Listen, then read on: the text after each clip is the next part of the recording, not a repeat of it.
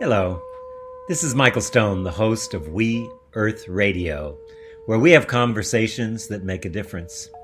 We're committed to bringing you leading edge thinkers in the areas of environmental restoration, social justice, conscious evolution, and spiritual fulfillment.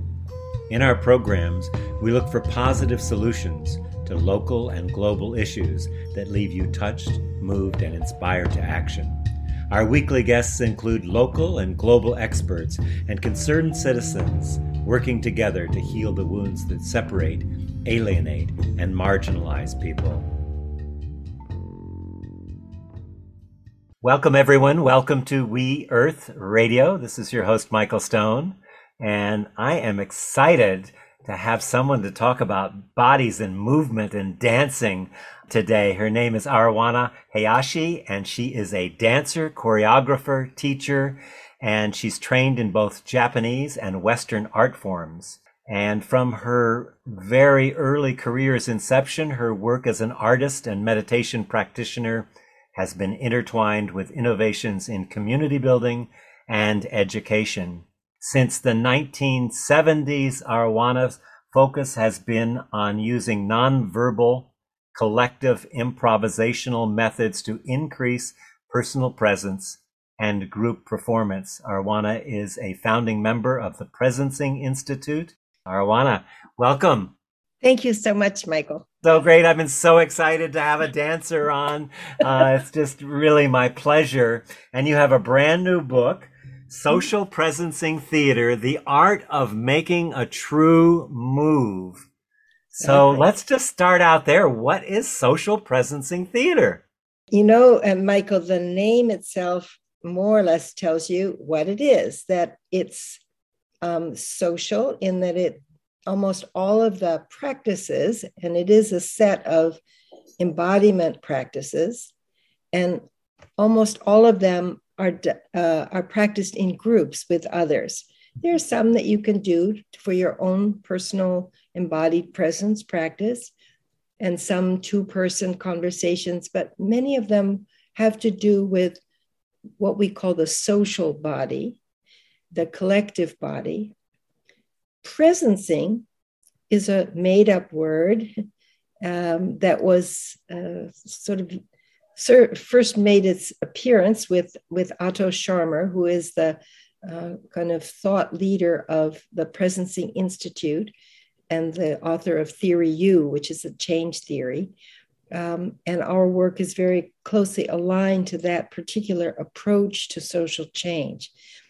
And so the word itself is a combination of the word presence, to be present, and the fact that each of us is, you know, we each have our, our own sense of presence, which is very communicative it's very radiating how each of us appears in, in our life at any moment. So, this sense of being present and also acknowledging our presence and the presence of others. Um, and then it's that word is combined with sensing. That much of our work is about the sense perceptions, actually trusting in what we see, what we hear, and what we feel, and recognizing that oftentimes we're just, or most of the time probably, we're filtering our experience through our concepts, our opinions, our judgments, our assumptions, whatnot, our likes and dislikes. And in this work, we're emphasizing being present and celebrating our sense perceptions and particularly this sense of body uh, feeling, uh, the knowing of the body. Theater, the root of the word theater um, means a place for beholding. It a place in which something becomes visible. So thea is associated with being visible in the same way that the word theory, same root, make something more visible. So we're not talking about theater as in acting or um, even theater improv, but referring to the fact that bodies and groups of bodies are highly visible. So when we enact a movement or the body makes a body shape, we see it. And it the shift from um, in movement, particularly with groups of movement, is both felt and seen. So theater basically means that we're using this embodied presence as our uh, material or our medium in terms of understanding what is um, healthy social change. Yeah. yeah, it's beautiful. I, I, I use the word presencing a lot in my work, and I, I suspect it came from Theory U, uh, from Otto's work. Uh, it's become part of uh, my own, you know, just vocabulary. But what I love about it is it's the verb. It's mm. not about a destination. It's about, oh, I'm presencing. Oh, I'm presencing because I have to presence again. It's not somewhere I was or somewhere I need to get to and it oh. allows for a kind of opening to happen oh what am i presencing now or yeah mm. yeah so i love that aspect of it yeah that's really a, a wonderful thing to think about that in in a funny way the present moment right like nowness or the present moment is always an unfolding mm-hmm. and as you say there's movement in in that yeah yeah. Tell us a little bit. Of, you've had quite a journey uh, here from the 70s, dancing in different styles and uh, uh, doing a lot of social work right from the very beginning. Can you just share with us a little bit about your your journey? Mm. So um, it's a you know I, I'm reflecting a little that in the really as as early as the late 1960s i um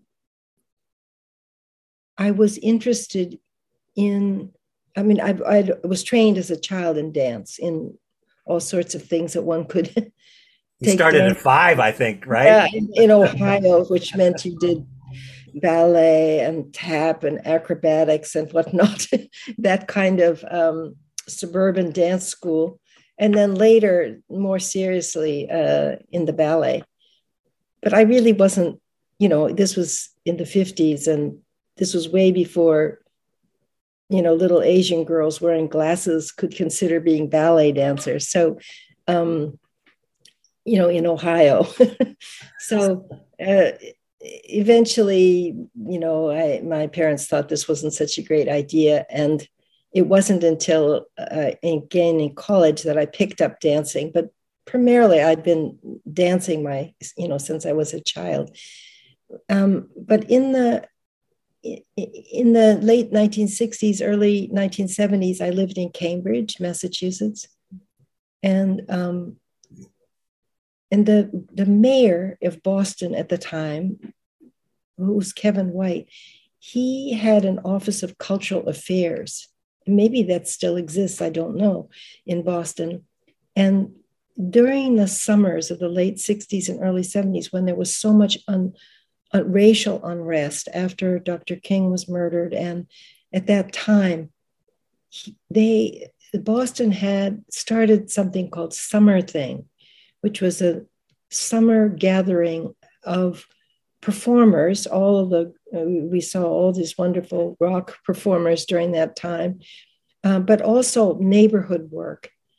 And just by some good coincidence, I had a job, I got a job directing a little group of young pe- people in, da- in a little dance troupe that toured in all these neighborhoods of Boston, which were very um, kind of ethnic specific you know, the Italian neighborhoods and the Irish neighborhoods and, and Black neighborhoods, Hispanic neighborhoods. So it was a really interesting way of trying to bring culture, use arts and um, performing arts and visual arts as a kind of way of bringing a community um, together and making it possible for people to actually be with one another in this way. And so I think that's the, that was the link for me between dance, not just as a personal practice, which I loved and which was probably life saving in a way uh, for me as a young person, um, but also that it had to do with how to work with communities and bring communities together. And then I did a lot of work in schools in those early days with kids and um, in arts and education. So that, I think that was the the link. And then for many years, I didn't work in communities and worked back in the theater more and uh, took up Japanese court dance, which is it's just been described as excruciatingly leisurely. So it has a very select audience of people that would be willing and interested to in this art form. When I met Otto Scharmer and the Presencing Institute, it started to come back even before that. It was a pivotal in terms of being able to understand that social change, that leadership, that group, group work could be nurtured and could be supported by uh, this kind of movement work. It was really very uh, auspicious coincidence for me. We could bring not only contemplation and movement uh, and art making into communities and organizations and institutions that were open minded and sort of willing to try this out. Often a hard sell. I brought well, yes. five rhythms into organizations back in the 80s, and it was a very hard sell, particularly in the United States. Easier oh, yes. in Europe. Yeah, in Europe and Latin America. Yeah. It's still, still, I don't, social presencing theater is not particularly lively in the US still, as it is in Europe and Latin America. So I understand. Why do you think that is, Michael? I think it has to do with what you were talking about in the Japanese formal court dances, the excruciating slowness. and we're in a very fast paced, traumatized, type A behavior culture. So people have a hard time slowing down. They might have to feel their feelings if they slowed down too much, which mm. is more than anywhere else in, in the world that I've worked in the US, you know, feelings and work are not something that's changing now, especially with Otto's work and, and also Peter Senge work uh, that's changing. But that's, that's my thought on it is that, and, and even teaching meditation, which is now taking, taking on more, you know, when people really get into the stillness, they often won't continue to do their meditation. Mm, mm. You know, I find that a lot. And why I feel that as a trauma therapist, why I feel that is that when we actually get still, we create more inner space and mm. allow the fragmented parts of ourselves to come up. And mm. then mm-hmm. because it's safe for them to come up, but then we go, oh my God, you know, I can't deal with that. Got wild ponies in my head and and uh, beetles under my skin and you know mm-hmm. all this starts to happen and i think people just have a hard time going to that deeper place that is very much exemplified in what i've seen of japanese dance mm-hmm. is that mm-hmm. flowing slow you know kind of movement that's brought in there what mm-hmm. do you mm-hmm. think how does that relate to you're you're experienced in that i'm not i've just seen a little bit of it Oh, yeah, I hadn't thought about that so much, but I Japanese court dance is very ceremonial, but within as a as a practitioner of it, within the formality of it, there is an actual experience of openness and freedom. But as you say, I think it takes a little settling down into it, both as a performer, but also as an audience a, a sense of letting more kind of spaciousness and sense of like nothing nothing exciting is going to happen here. Uh, it, needs that kind of uh, settledness um, in the way that a meditation practice would also you know that, that i think it's very perceptive what you're saying that once we settle down a little bit the level of anxiety and restlessness and is very apparent you know we're, we're and we're addicted to uh, damping that down by all sorts of habits and addictions some healthy and some not probably but that kind of settling down. And uh, i think that's well it, it, that might also pertain a little bit to our work. And but but I do say that when I started working with Otto and, and Peter Senge, which was, I don't know, 17, 15 years ago, I can't remember, the idea of bringing mindfulness into the work environment and any and embodiment into that was very it was it was very uh like new. And also people wondered what you know what is this and that kind of thing. And they would i say in the book people often just had to go to the bathroom or they suddenly had an important call to make during the time when we were going to do a little bit of mindfulness or movement and it really was it was people like peter and like uh, otto that because they had some reputation of within the world of organizational change, they became real. I often say I was under their wings because people would say, well, we paid for this. If they're going to do it, if they're if they are introducing it, maybe we could give it a try kind of thing but there was way more resistance and we were also very much like it's optional if here's something you could do it's quite optional we do it before the program actually starts or something like that. But now, Michael, 15 years later, this is such an integral part of our work. Mm-hmm. Um, both the sitting practice, some mindfulness, some awareness practice, as well as the social presencing theater. It's very much integrated in. And of course, it, there's still resistance and um, now Presencing Institute is working quite a bit in the United Nations. And, you know, this is, there's resistance, needless to say. And yet, it's almost as though everyone, people have tried so many things and tried to talk and tried to think and talk and think and talk and think that maybe a little stillness, maybe a little embodied knowing um, you know is not is not so threatening. Maybe we could try a little of that. So i do think things are shifting. Um, so that there's more openness to to what to different ways of knowing. That it's not just head knowing but there's as you said you work with um, emotional intelligence and social emotional um, learning. And then there's embodied knowing, as we, as you know from your uh, work in Five Rhythms, and we have that uh, that kind of confidence that and there is such a thing as embodied knowing and that it's valuable in the conversation to bring the body along to the conversation. So uh, yes i think there's more openness. Is certainly there, in our work more so than there was 15 years ago. Also, I think we're getting more skilled at it so that we don't we we learn to be bilingual and speak the language of the context that we're in um, rather than seeming as though we landed from another planet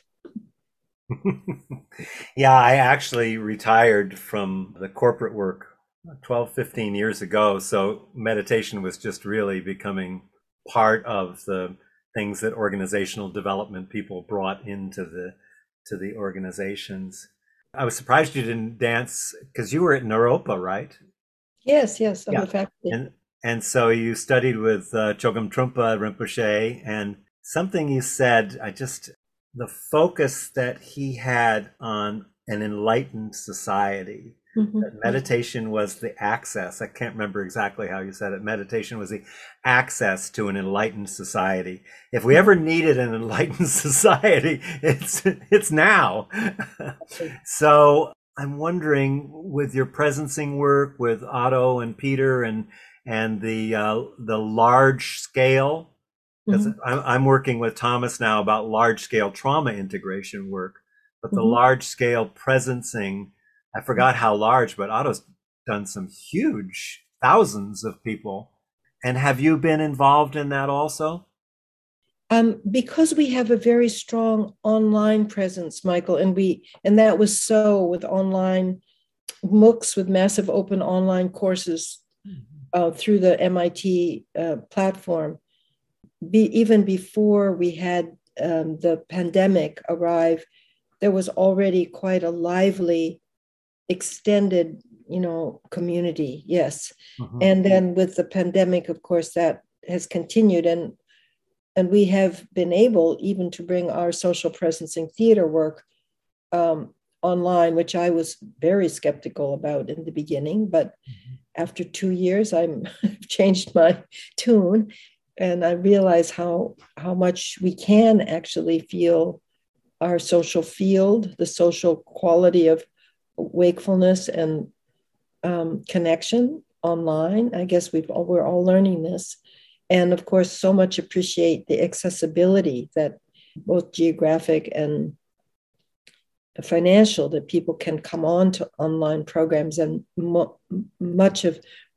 presencing institutes offering is is free of charge you know people can so i think that's been one of this sense of really making learning accessible um, has been one of the um, kind of one of the areas of development with presencing institute and and therefore yes we've all been able to to participate in these large global gatherings and global courses, uh, which has uh, been a wonderful um, opportunity to just you know be a global person and be in conversations and recognize how you know across sectors and across geographies the kind of question of what is an inner life and an enlightened society whether you call it that just just a good future for instance or a healthy emerging future what is that relationship and how do we uh, nurture that? How do we build containers for that to happen? So the this teaching that i received around enlightened society really had to do with recognizing the basic wisdom basic good goodness of human beings and trying to see that in people rather than to see always their you know, irritating faults and flaws, which we all have, right? But actually trying to notice. Not me. I don't have any irritating. Maybe you're an exception. I, you know, movement, enlightened society and and being in a body i mean i used to say that i work with heads on sticks. The only reason they have bodies is to carry their head to the next meeting. Yes yes. And and you know especially having worked with gabrielle for so long you know it just always was amazing to me. But this move towards a an enlightened society talk about how movement can deepen our connection with other people and and make us a more humane and just society because you know in a sense i'm movement seeing you over there is movement you know that's that's a very real not that all of us look that way but when we do it transcends the boundaries of separation mm-hmm, mm-hmm. Mm-hmm. I'm not sure I made the question clear. It was more about how can movement deepen that interconnectedness, I guess is what the question is I'm asking. Um, in our work, it's it's both movement in terms of the body, but because we're working with others, it also has to do with how we how um, how inclusive we are in terms of um, the space so um, it means, for instance, if there are seven or five or 20 people in one of these practices, that as an individual, one feels grounded in one's body and on the earth's body, that we that we keep that connection between the Mother Earth's body and our body in terms of groundedness. But that we also have this sense of expansive, open awareness of the others in our, let's say, social body, in our team, in our family, in our organization, that we have a feeling that collectively we're a living being. And that that living being collectively whether we're talking about seven people 20 people or hundreds of people that living being has a a longing to be healthy. So if we take one of our practices just our 20 minute dance and you ask people to, to do a little bit of really un, uh, from the for the most part unstructured movement and stillness exploring a balance between doing and non-doing i've never seen anybody try to make themselves sick or try to freak themselves out or make themselves more uh, miserable and more tense in 20 minutes given that they can do whatever they want more or less. And i'm convinced this is true for teams as well and organizations that they don't get up in, in, the morning and intend to be to make a miserable um, divisive fear-based day with others and yet people do right we get up and we make choices in speech and movement and thought that keeps us in in creating social fields creating social situations which are not conducive to um, innovation for one thing. They're not create. They're not creative, and they're not even kind. They they they, they disconnect from basic compassion for other people, a feel for, care for not only people but the planet itself. So the, there's something about the movement practice that gets underneath all of the sort of conceptual, it should be like this, it's like this, I believe that, they believe this, this is not right, this is right. All of this business that goes on in terms of our mental, um, what did you call them? The wild pony mind. wild stallions, we're, yeah. We're trying to sink under that a little bit to actually what on the heart level really connects us. And that this sense, I know that you do work in, in trauma um, what is it that's actually healing? What is it that's actually healthy? What is it that actually we want for our grandchildren and their grandchildren in the future? And it's not, and so there's something about the way people connect with one another when they do these movement practices that that that brings out this it, it some it brings out also stuck places where people you know get stuck. But it also brings out this sense of a shared um, knowing and a shared caring for whatever the experiences that they're creating and it's very much tied to creation to co-creating to to what to living is a creative process. And oftentimes people don't feel that way. They go to work or they they don't think this is this is this day is an opportunity to create social reality. They don't think like that. They think somebody else out there is creating social reality for me but that's in fact not true you know? We're we each of us contributes to the co-creation of this society so it's the work i think in movement helps us see what a collective creative process is like. It's just the practices themselves are geared towards that. And um, without much judgment about what would be, you know, what, what people make is what they make. And then it's a reflective tool. So what was that like? Like who, what kind of choices did we make? And what happened there? So it's it it fosters a dialogue and a conversation which can more deeply understand or feel systems, whether you think it's the body mind system or the social system or an organizational system. That in the end, it is about systems change. And it is about, in my language, this enlightened society or this good human society on this, in a healthy place on this good earth. And can we contribute?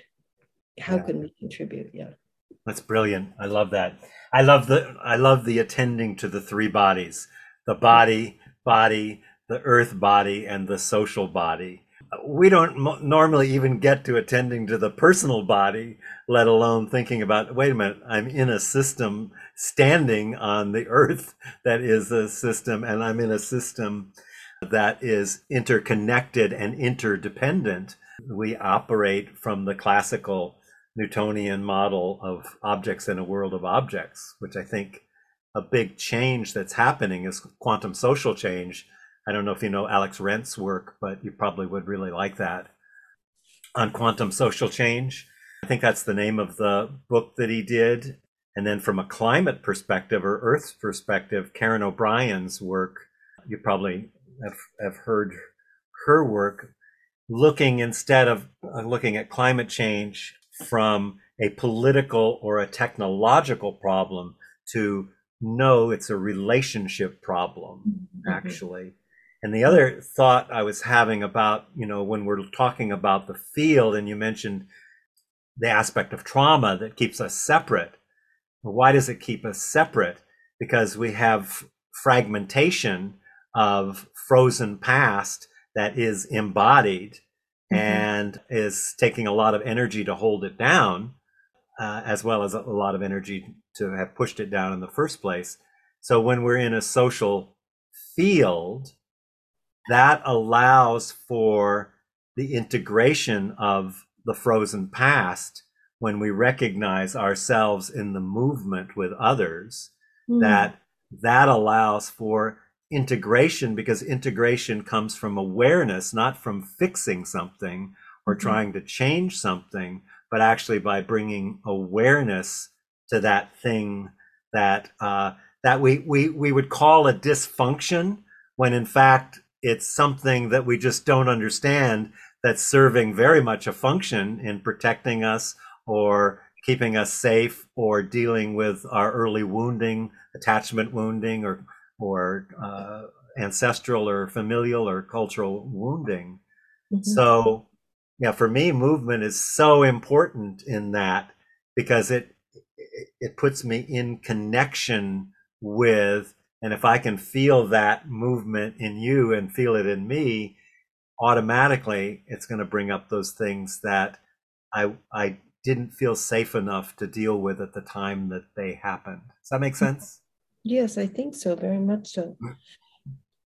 I don't have, uh, Michael, any background um, or training, much training in um, in psychology um, in general, and uh, I so appreciate that there are many people within our social presencing theater practitioners who do have work um, in that, in either around trauma or other, um, particularly around um, kind of racial and cultural um, trauma, or we have many of us, many of our practitioners have worked with Arnie Mindell on um, his wonderful work. And so um, there's there's a wonderful kind of way of you know because we're working primarily in in institutional settings um it, it i think sometimes our work can be a bridge where perhaps it's not an intimate enough it's a work setting they're there for capacity building generally so it's it's not perhaps a setting in which um, the emphasis is on um, the individual healing. But there is, um, but we do try to build containers where whatever a person is experiencing um, is held with kindness and, and with um, clarity. Um, and that in that way, it's almost as though it, it because there's very little um, intervention in our work. The, a lot of it is that the facilitator will set up the instructions and the framework and kind of why you might be interested in doing this. And then something happens, they practice, and then there's a hosted conversation, very lightly hosted conversation at the end. But there, the the facilitator never intervenes in the pra- in the pra- practice itself.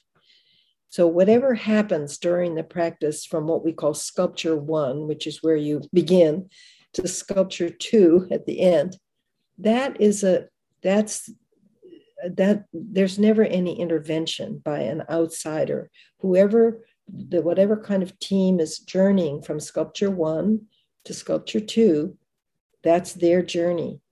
And then they can reflect on that in some kind of conversation after like so i think i think partially it's this this feeling uh, that um, you know that certainly within our context that shifts can happen that then and and people as you say become aware more aware of their own um, journeys their own need for support for certain uh, uh, aspects of their life. Uh, and so that's a, it's a certain kind of in a container i think that's built within a certain safety that then then later people can say oh yeah i could really work on myself in terms of this you know seeking a, a, a meditation path or a psychotherapeutic path or a you know some support that they need.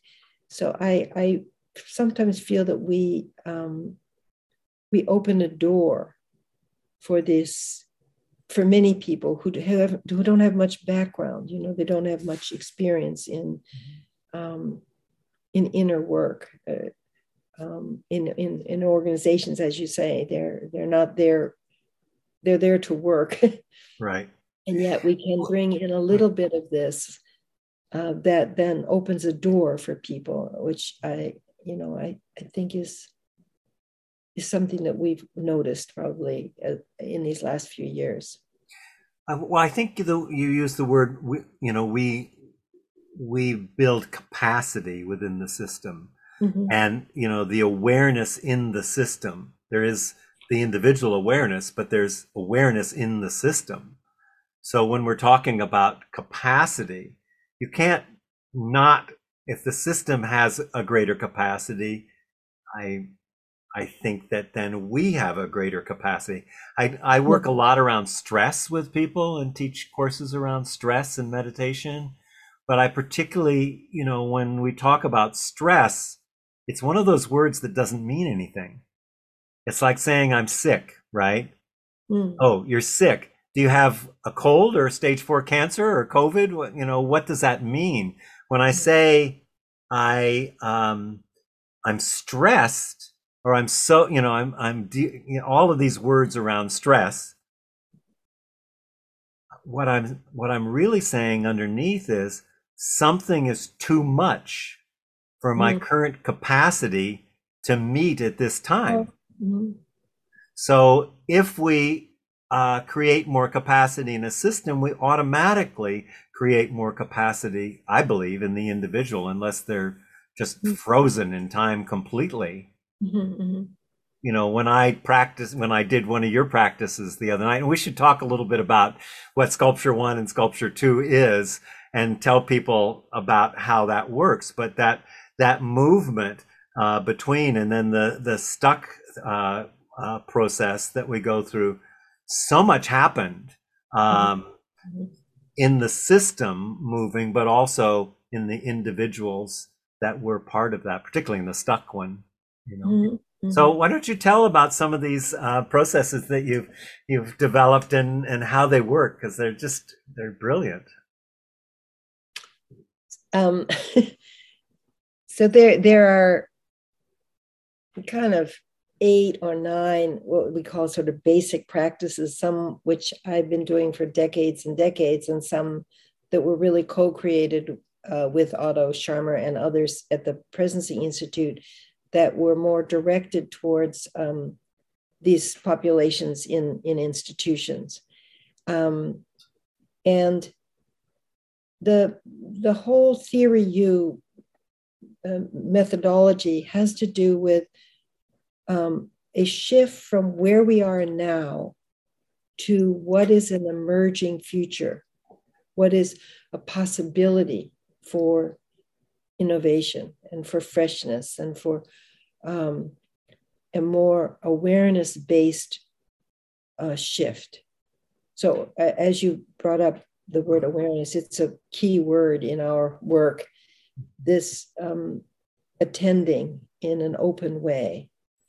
So, in a the your reference to the stuck practice, it's assuming that everybody, if they're doing anything, has obstacles, has challenges, has uh, confusions, eh, which we're, we're labeling all of that as stuck. And sometimes we think that these are the fault of somebody else. We have outside forces preventing us from doing something, or they can be very much inner, that we're aware of inner psychological um, fears or um, kind of feel you know feelings uh, that could be a lack of self-worth or lack of confidence or something that that prevent us from moving forward.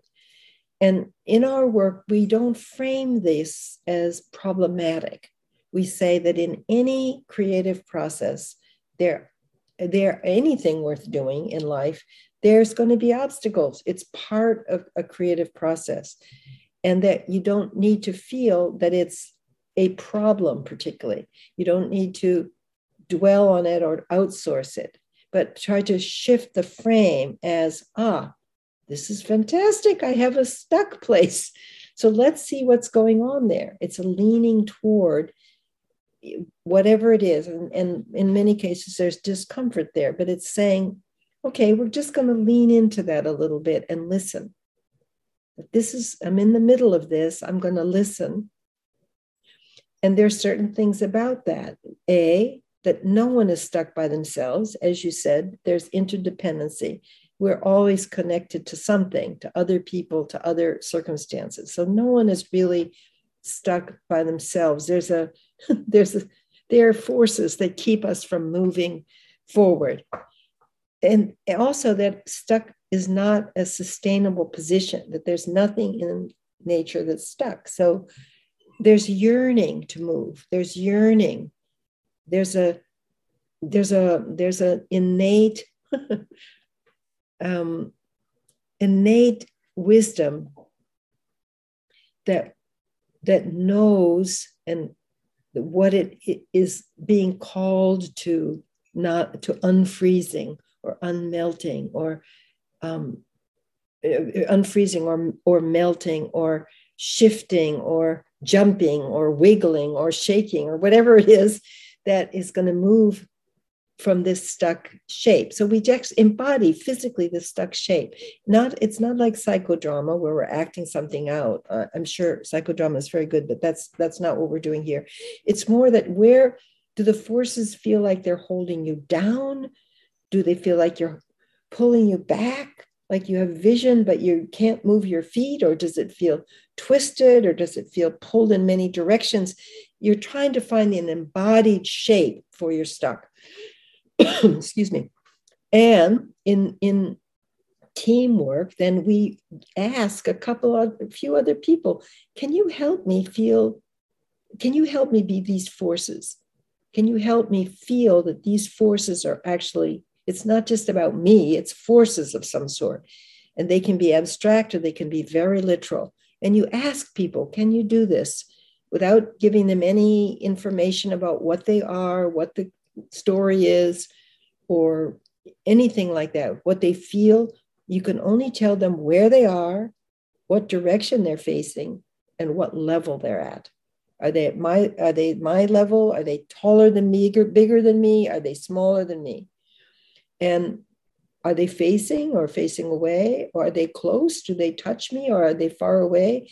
So you have to get a feel for where these forces are, just in terms of placement uh, in the space. Okay, then they make this what we call this sculpture, social sculpture of uh, their current reality, or let's say in this case, they're stuck.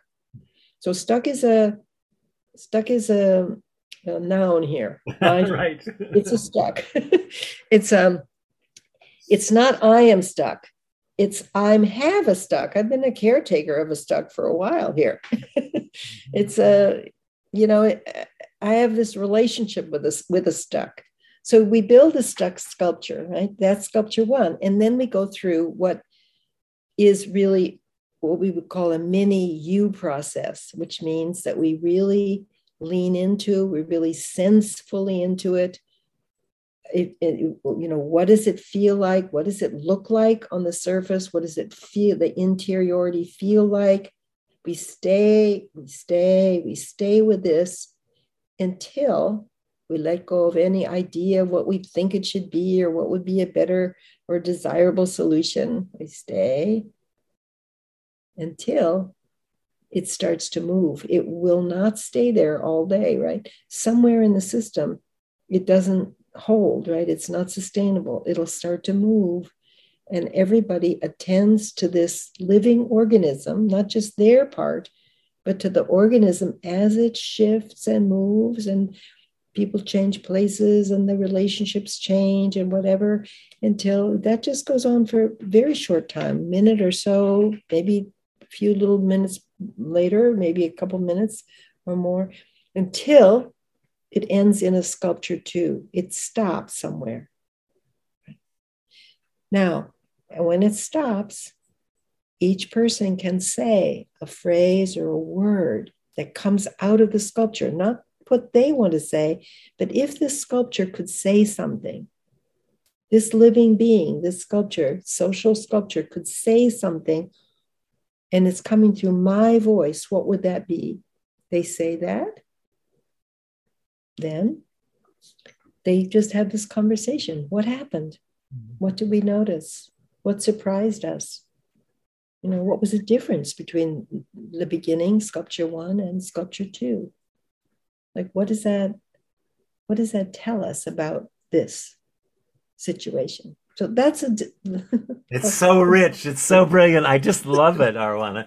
Um, and it's. I want to underline. It's not a performance. And one of the terms that you use that I love is how do we find the true moves? Right. Can you say a little bit about how you define the true movement? I can. Um, on the cover of the book is a Japanese um, calligraphy. It's a kanji, which is the word uh, ma. And ma is a gap or an interval between things. So there, if I'm, I'm speaking like this, and this would be a ma. It's a gap, in this case, between two words. So in our movement practice, the still shapes can be like a ma in which nothing is happening and yet they're full of vividness and potential. Right? So the attention is on this open space of not knowing. And when words or gestures arise from that open space of not knowing, that's what I call a true move. Mm-hmm. It's not conceptualized, it's not filtered through what I think and through all of my past knowing, habits, education, concepts, assumptions, whatever. It comes out of openness to just this moment. What does this moment actually feel like? What is this experience? And a word can come out of that. So it's it's that's what we call a true move. A gesture can come out of that space and it has so much genuineness and power. Not in a I don't mean that by an aggressive, a big move, but there's so much truth to it authenticity authenticity yeah mm, exactly yeah. beautiful and so we're we're always kind of invited into that practice mm. um, with social presencing theater yeah it's the art of making a true move it's an art form to be a human being on this planet with others just imagine if we actually lived our life as if it was an art form which it is uh, that every move and every word. Um, you know, I think it was uh, the poet Basho that said, uh, "There's no such thing as a throwaway gesture. That's like true. every movement if we actually were our life was our art and we knew that, how would we live our lives? That's it. Exactly. It's beautiful. And uh, there's one, there's, well, there's many other things I want to talk about. We're getting close to the end of our time, but um, I, one of the terms I really lit up in your book because I use this a lot. I don't say it exactly the same way, but I call it the original goodness, the original mm-hmm. goodness that you were born with. And That's holding that as um, a priori to anything else seems to me to be at the ground of the authentic movement. And maybe you can say a little bit about how that can get us back in touch with, or how we can see both our own and others. Uh, you don't use original goodness. I, I can't remember. Basic. Basic, Basic goodness. Yeah, right. Basic goodness. Can you talk about that a little bit? It's a fundamental teaching of uh, of Trungpa Rinpoche, who you mentioned before, this sense that every being has this innate, um, you know, innate wisdom, innate kindness, innate courage, that it's part of being a human being, rather than that people are doomed from the beginning, that they're they're a mess and then they try to make themselves better. It's a it's a view that our basic nature is not good as opposed to bad particularly but is healthy let's say. Our basic nature is basically whole and healthy. And then circumstances you know uh, happen and there are lots of fears that cover that over. Um, and then lots of conceptual framework on top of those fears but that the work itself is about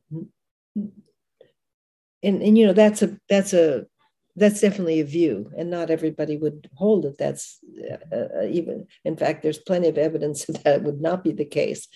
However it is a view that we hold and it is aligned with the presencing um, sense of an emerging future, learning from an emerging future. If we thought the emerging future was going to be worse than what we've got now, we wouldn't be really that interested in an emerging future. But there's something about that view that that you know this opening up to possibilities in which compassion and wisdom and courage in, in, insanity is in fact manifesting on the planet in in small ways or larger ways. I mean that strength of that conviction or that confidence in that in that there is such a thing as fundamental well-being and fundamental um, love that we have for this planet and each other. Um, you know to give up on that would be from for many of us just you know giving up on on life so it's it's that sense that if we could, you know, that, that this would be something that we could contribute, and um, the the blessing of being able to do it in in this art form and in communities of people that are resonant with that um, is really. Uh, I mean, I'm I'm very very very grateful for that. You mean Saint Augustine was was wrong? There's there's no. Uh uh, uh, original sin. that whole notion is such a great way for a church or establishment to uh, collect taxes, control people, and justify genocide. You know, I always, always think, uh, what is this original sin thing? If I, hold... I know so many people uh, uh, Roman Catholic people within my community who are just unbelievably, um, you know, basic good goodness folks. so That's right. Yeah, church be something, but individual people are so inspiring, no matter what their yeah. uh, spiritual traditions or their um, lack of spiritual tradition doesn't matter just pe- human beings are so amazing and have done such amazing things on the planet so yeah starting from possibility starting from the place that um, you know, of original goodness, of being good as as a perception, even when we don't, you know, we have thoughts that no, that look at look at all the crime and look at all the lies and look at all of this, you mm-hmm. know, but but really when you look at that, that those have again essentially served uh, something through our lineage that was a survival uh, mm-hmm. expression that then was taken on as a habitual expression. Mm. But if you're holding a baby, you're not worried that it's going to steal your wallet or shoot you or anything. You know, you can feel that sense. So, you know, it seems to me, if I look at it from uh, a nature perspective, everything in nature is interconnected and serves everything else mm. and is in support of life and life wanting to live through us. Mm. At least that's my thought about it. Um, so we're coming to the end here. Any last thing you'd like to say about uh, your work or something that people you might want to tell people that uh, we haven't chatted? There's, I know there's a lot of more things we could talk about, but thank you. I really appreciate the opportunity, Michael, to um, have this conversation with you and um, I, I, I love to meet people who would be interested in this work, and we're uh, very accessible through the Presencing well, website or my own website. So, so it's um, presencing.com or your own website. What is your website? I actually think it's presencing.org, but I might be mistaken. Oh, I I copied that from somewhere, but uh, if it isn't com, then it's org. You'll find it. uh, I don't, uh, uh, uh, and then the my own is just my name. So, okay. yeah, so Arawana Hayashi, A R A W A N A H A Y A S H I, just like it sounds. Exactly. And uh, I just want to thank you for the many, many decades of really creative, innovative, leading edge work, and that you're still doing it and working with Otto and the folks at MIT, which is to me the leading work on the planet that's happening. So thank you for taking the time to be with us on We Earth Radio. Thank you so much, Michael. I really appreciate it. Yeah. Let's okay. let's talk again sometime soon. Wonderful.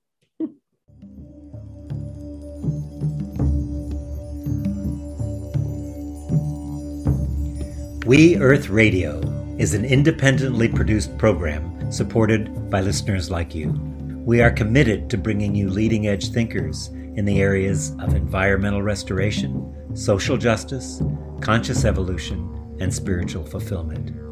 If you would like to receive our complimentary newsletter, The Well of Light, make a contribution, or listen to any of our past shows, go to our website, welloflight.com. Thank you so much for your commitment to a world that works for all life.